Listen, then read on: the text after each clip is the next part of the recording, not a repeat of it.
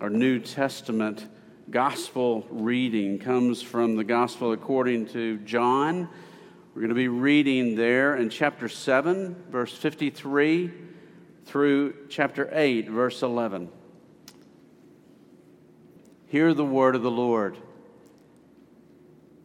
They went each to his own house, but Jesus went to the Mount of Olives. Early in the morning, he came again to the temple. All the people came to him, and he sat down and taught them.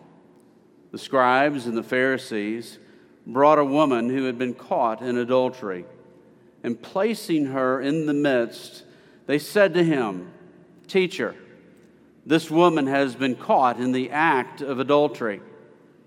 Now, in the law, Moses commanded us to stone such women. So, what do you say?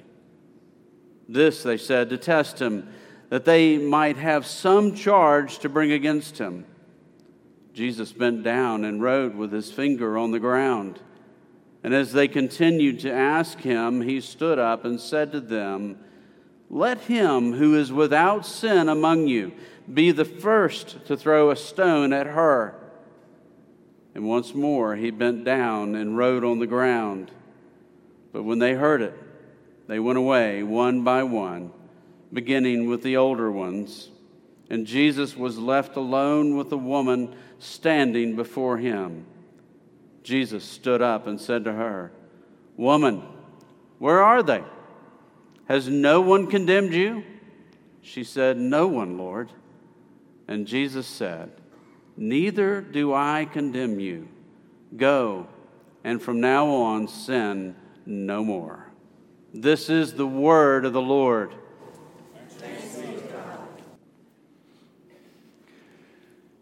This morning, we come to a passage that begins with John 7:53 and runs through chapter 8, verse 11.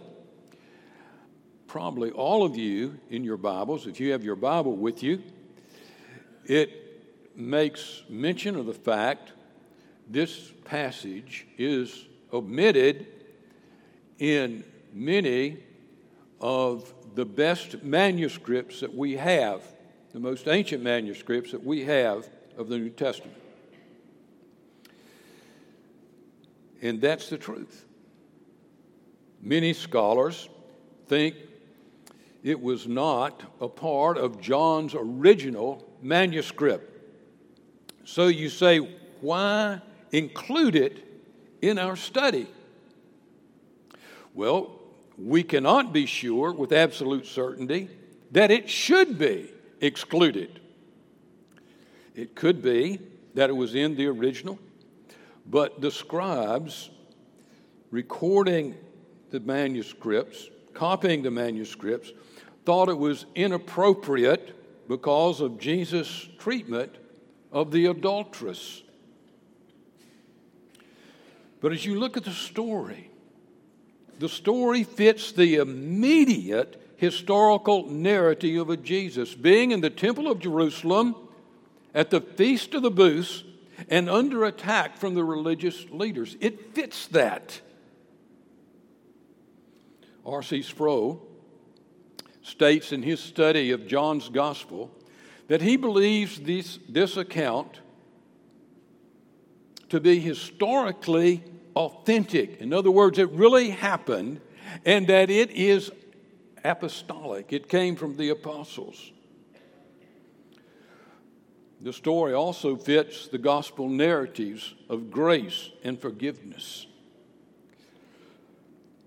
Over the years, I have personally found that this passage is one of the most powerful scenes and events that takes place in the Gospels.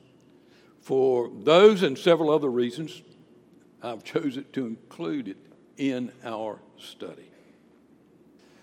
So before we come to this powerful, powerful scene and passage, Let's pray together. And I do this every week, and I press this upon you. I stand here right now knowing that I cannot say anything that will affect you, that will change you, I can't do that. I can't preach that way. I can't teach that way. There's been, Elijah could not preach that way. Paul could not preach that way. What did Paul say? My preaching is a demonstration of my eloquence, demonstration of my great theological expertise? No. He said, My preaching is a demonstration of the power of the Holy Spirit.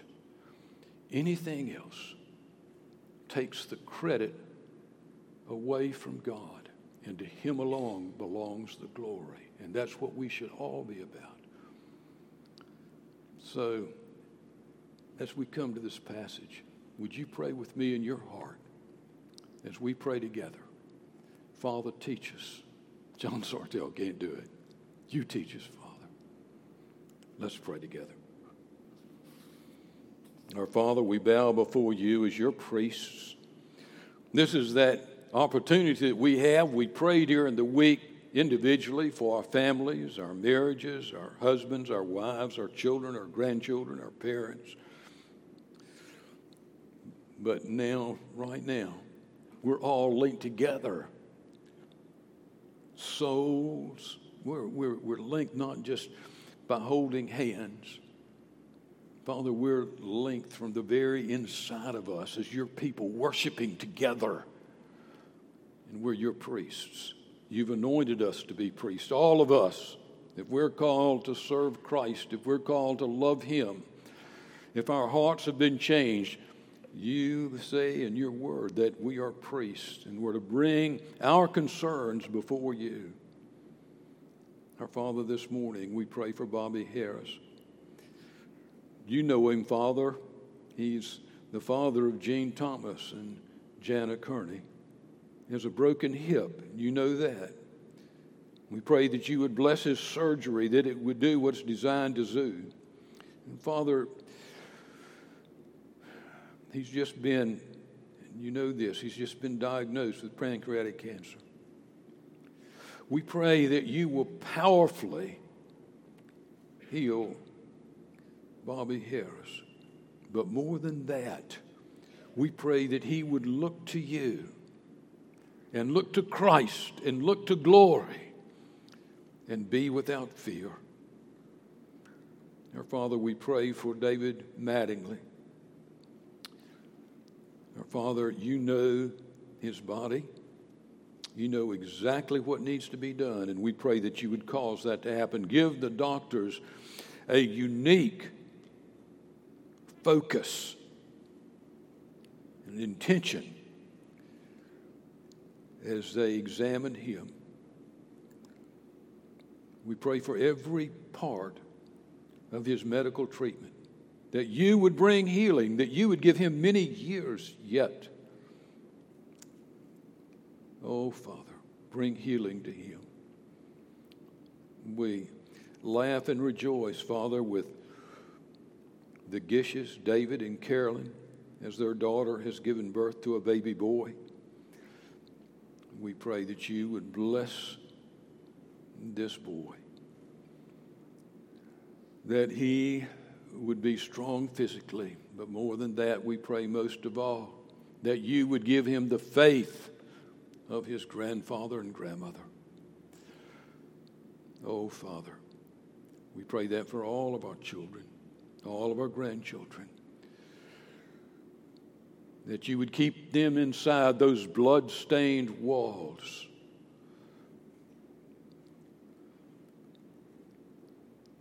Our Father, teach us as parents and grandparents to be the teachers to our children and grandchildren, to be the examples to our children and grandchildren that you've called us to be. And now, Father, as we come to this passage, we pray that we would hear your voice in our hearts. Bring your word to us this morning in power for the glory of Jesus Christ. Change us, Father, maybe some of us for the first time. We pray when we leave here in a few minutes, we will know that you have spoken. In Jesus' name we pray. Amen. How could a righteous and just judge say that? We saw last week that the theme of John 7 is the firestorm that engulfed Jesus and the Feast of Booths in Jerusalem. Jesus was at the center of that firestorm. This story this morning that opens chapter 8 shows that the firestorm that we've read about and studied the last few weeks in chapter 7 just continues. The same feast continues in the same city in Jerusalem. We're told that the evening before, Jesus had left the contentious confrontation with the Pharisees. He had left the temple and spent the evening at the Mount of Olives. But look at the next verse. In the morning, what's, what's the first thing he did? In the morning, he returned to the temple. He didn't go home to Nazareth. He didn't say, I'm going to stay away. He went back to the temple. And the great crowd that was there celebrating gathered to hear this famous rabbi from Galilee teach. We read that he sat down and began to teach. You know, every word in Scripture, it, it, it's there for a reason. When rabbis taught, they didn't stand. I'm standing as I teach you. If I was a rabbi in the tradition of that day, I would sit down and teach. He sat down and he taught. His teaching was interrupted by the same contentious Pharisees again. They brought a woman with them These are religious authorities, religious leaders, religious teachers. She had been caught in the act of committing adultery. And these, they brought her to Jesus and said, We want you to render a verdict. You say you're Messiah. Messiah has to be the king, he has to be the judge. So, what would be your judgment, your verdict on this lady? Now, these men were not showing respect for him. You already know that. They did not believe his claims. They had been plotting actually to kill him for his blasphemy as he claimed to be deity. This was another effort on their part to accomplish their goal of destroying him. And you say, well, how would what he said in response, what, when he rendered a verdict, how would how would that help destroy him? Why would they be doing this? In the law of Moses, adultery was punishable by death. Death, both for the woman and the man committing adultery. Why would there be such a serious punishment for adultery? Well, adultery was seen as an evil attack on the family and on the home. And you go back to Genesis, the family was the first God ordained institution He created.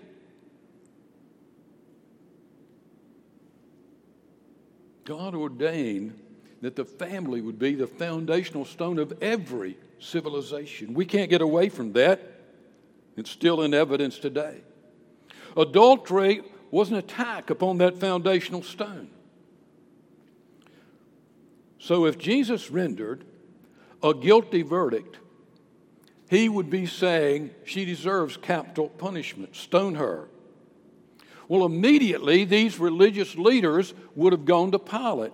They would have gone to the Roman governor and said, There's a rabbi out here, and he is in the process of executing someone.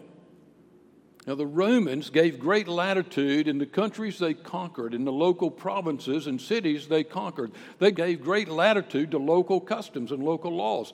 And they allowed, for instance, they allowed in Jerusalem and Israel that the Sanhedrin, the Jewish ruling body, would continue to rule.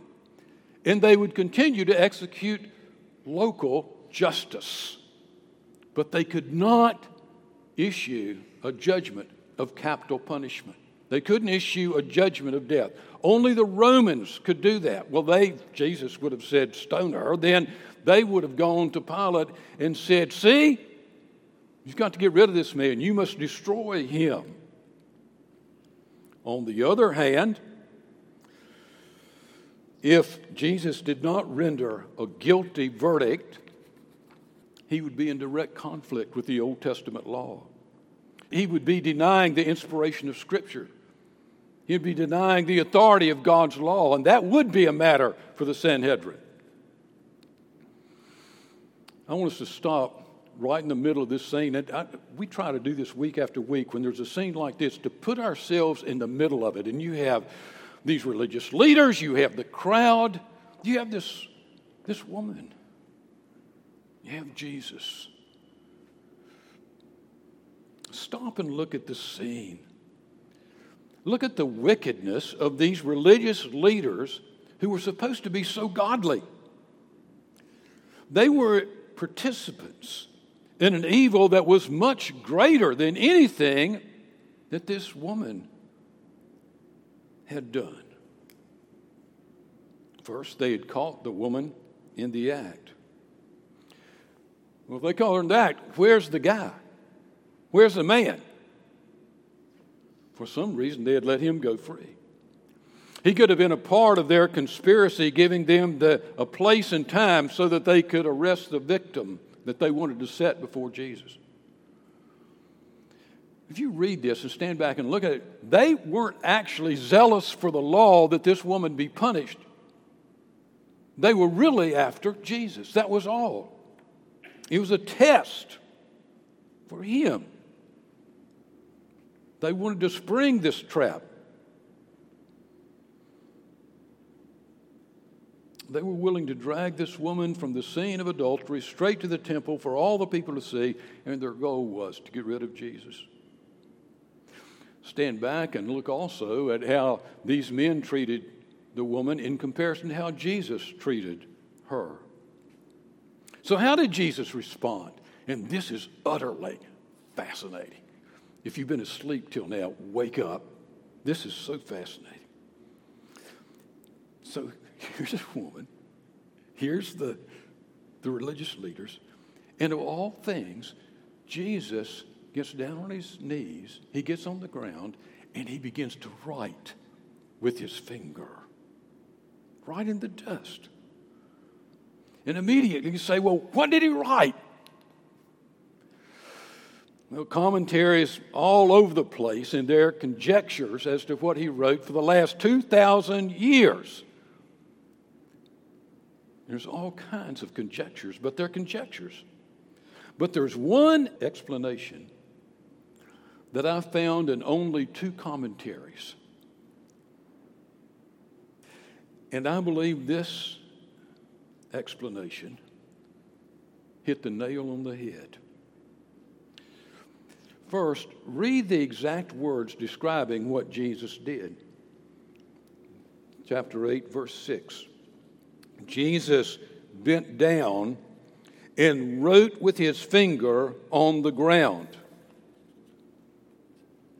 He wrote with his finger. Where else in Scripture did someone write with their finger? Look at Exodus 31 18. And he gave Moses, God gave Moses, when he had finished speaking with him on Mount Sinai, the two tablets of testimony, tablets of stone, written with the finger of God. Look at Deuteronomy chapter 9, verse 10. And the Lord gave me, Moses is preaching, this is from a sermon by Moses. And the Lord gave me the two tablets of stone, written with the finger of God. I believe when Jesus kneeled and began to write in the dust. Now remember, they had said, Hey, judge, what's your verdict? So they were talking about the law and they were talking to him as a judge. I think Jesus alluded in a subtle way to his identity once more. And he began to write the commandments that he had once written on tablets of stone. He began to write them in the dust. It must have taken some time because if you look at verse 7, he's down there writing and they're not paying any attention to it. And as they continued to ask him, they impatiently pressed him. So it must have taken some time to write this brief synopsis of the law. And when he had written the brief list, we read he stood up. And what did he say to them? This fits so well. What did he say to them? Let him who is without sin among you be the first to throw a stone. Now, again, let's understand.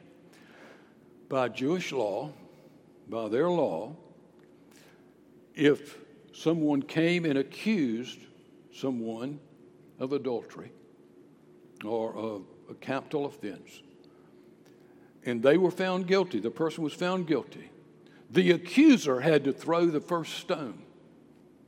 The accuser had to throw the first stone.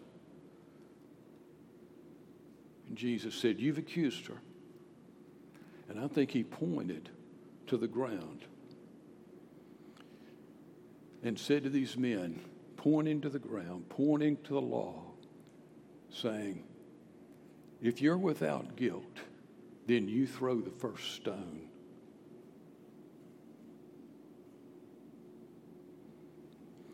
Then it gets more unusual. He stooped and began to write again. And up till now, I hadn't taken anything from RC, but I took this from RC. I think it's interesting. That maybe he got personal here. Maybe he wrote Benjamin beside, You shall not steal. And when he got to the commandment, You shall not covet, he wrote Judah. And when he got to the commandment, You shall not commit adultery, he wrote Jacob. In other words, he confronted them with their sins. I think this is what this passage is all about. We ought to hear those words from Jesus. When we speak in such a condemning way of the sins we encounter daily in our world. Listen to me, as Christians, you're a Christian, I'm a Christian. We have a proclivity not to see our own sins and to speak very strongly about the sins of others. It's like we have some kind of a spiritual amnesia about our own sins. People, look at our salvation. When you joined the church for the first time, and if you moved your membership and you joined the church and you came to another church and joined, the questions were always asked again, the same questions. What's the very first question as you come to the church?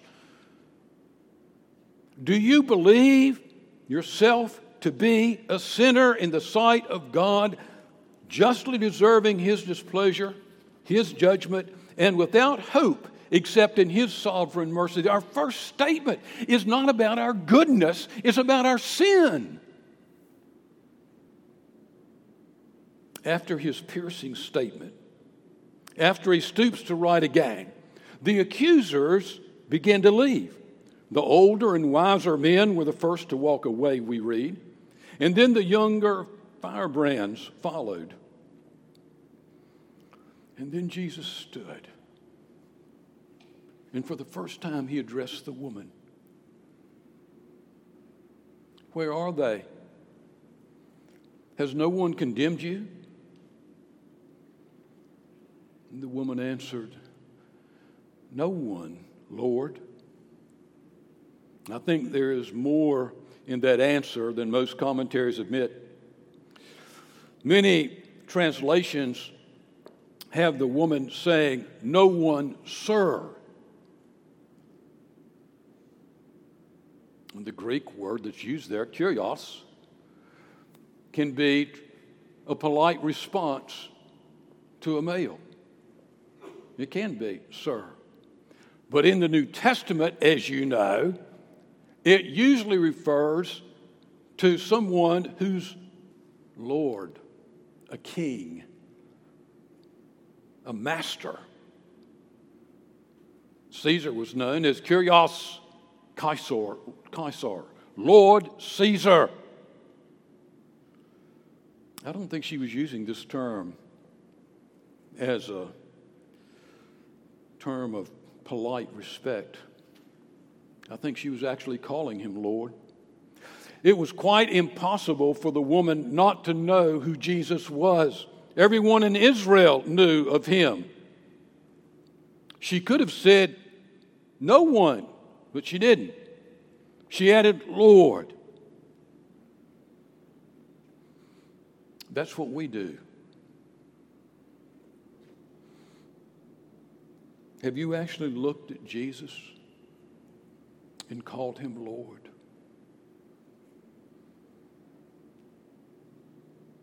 When we do that, when you do that, when we do that, you cross a line. You're not saying, sir. It's not some kind of polite respect that the world might have. No. You're saying, You're Lord. You're Lord of heaven and earth, and you're my Lord. I'm bowing before you. At this point, I would just ask you pointedly I don't care how old you are, I don't care how long you've been a member of a church or if you've been a member of a church or not. But is that how you look at Jesus? Have you crossed that line? You're my Lord, my Creator, my Sustainer, and my Redeemer, and I bow before you. And I want to love you with all that I am. So, how would Jesus then respond? What would Jesus say to her? There stood Jesus, the Son of God from glory, one who will judge all mankind,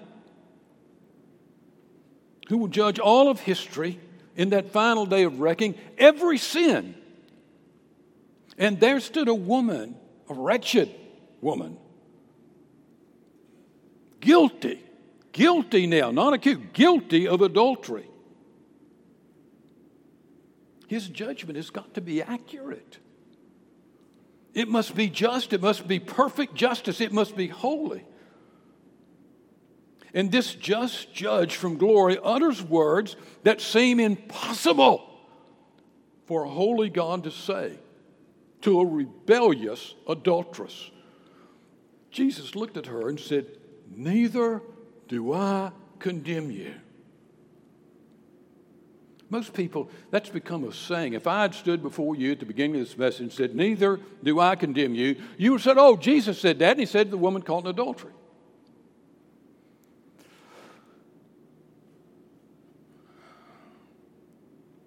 And we've never said, because we didn't understand.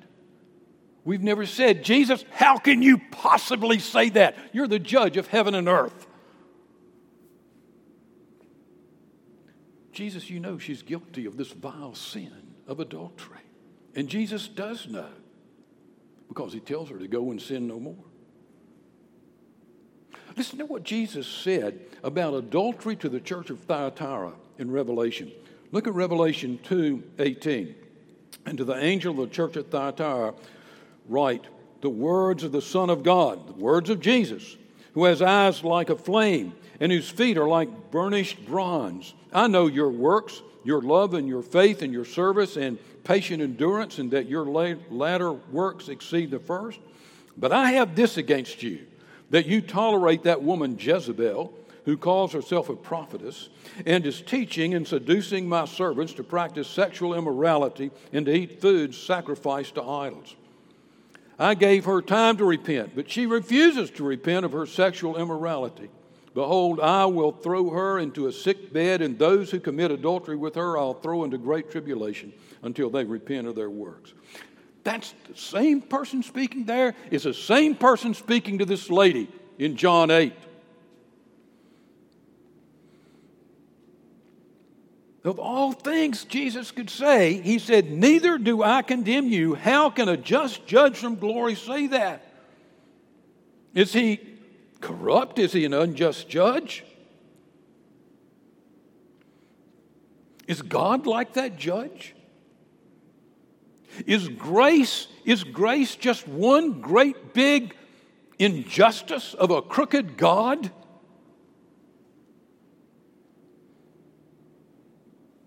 Do you know that Jesus is our lawyer? That's what Scripture teaches. Jesus is my lawyer. Jesus is your lawyer. Look at 1 John chapter 2, verse 1. My little children, I'm writing these things to you so that you may not sin. But if anyone does sin, we have an advocate with the Father, Jesus Christ, the righteous. Now, notice it says it's not only Jesus Christ, the, the lawyer, but he is righteous. So, what is Jesus on our behalf going to say to the Father?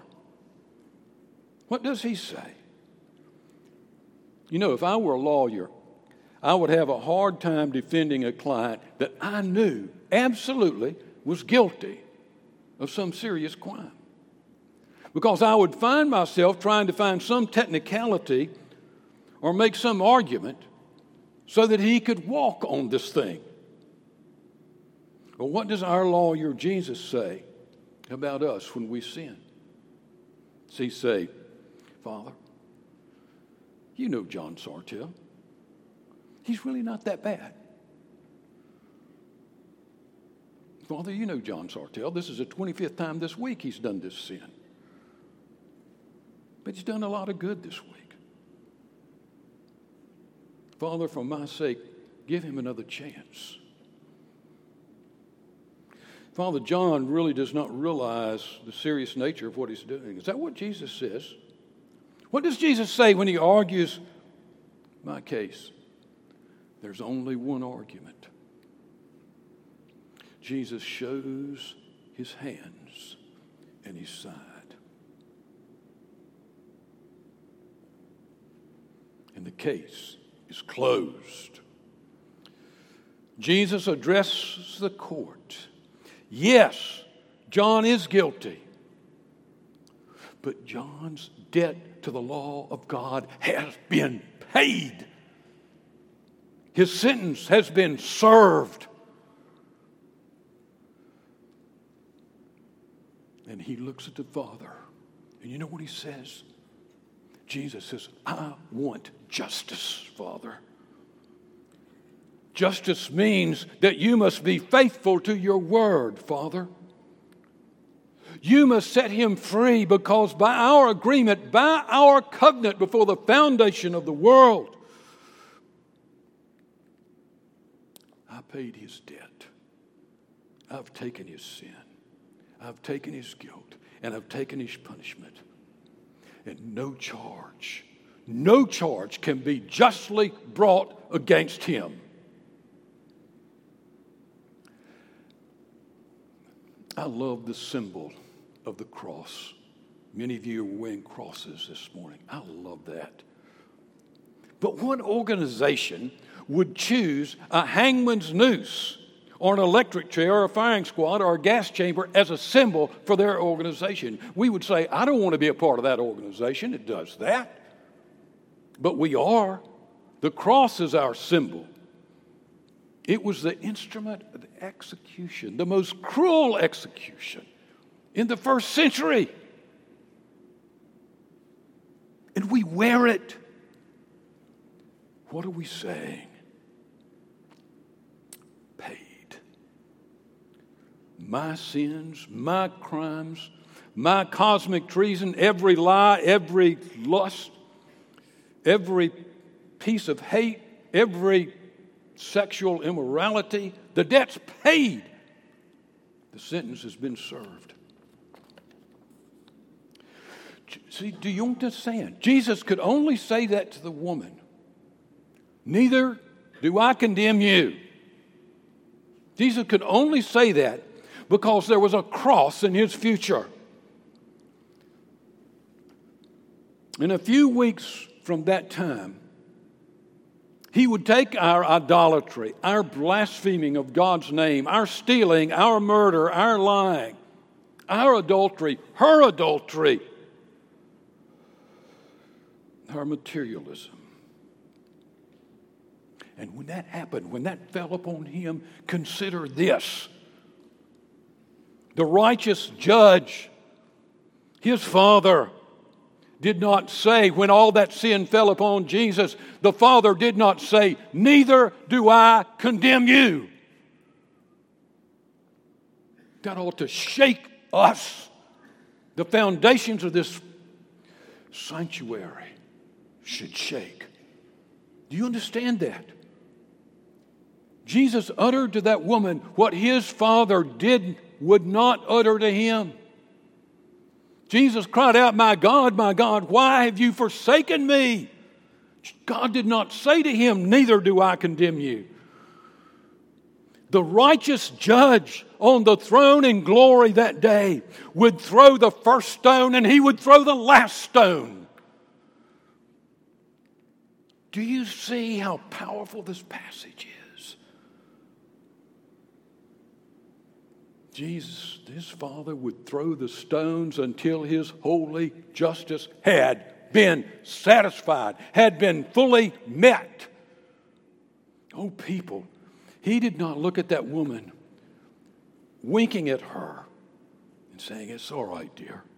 Neither do I condemn you. As if everything was okay. He tenderly in mercy said that because at great cost to himself, he would pay her debt.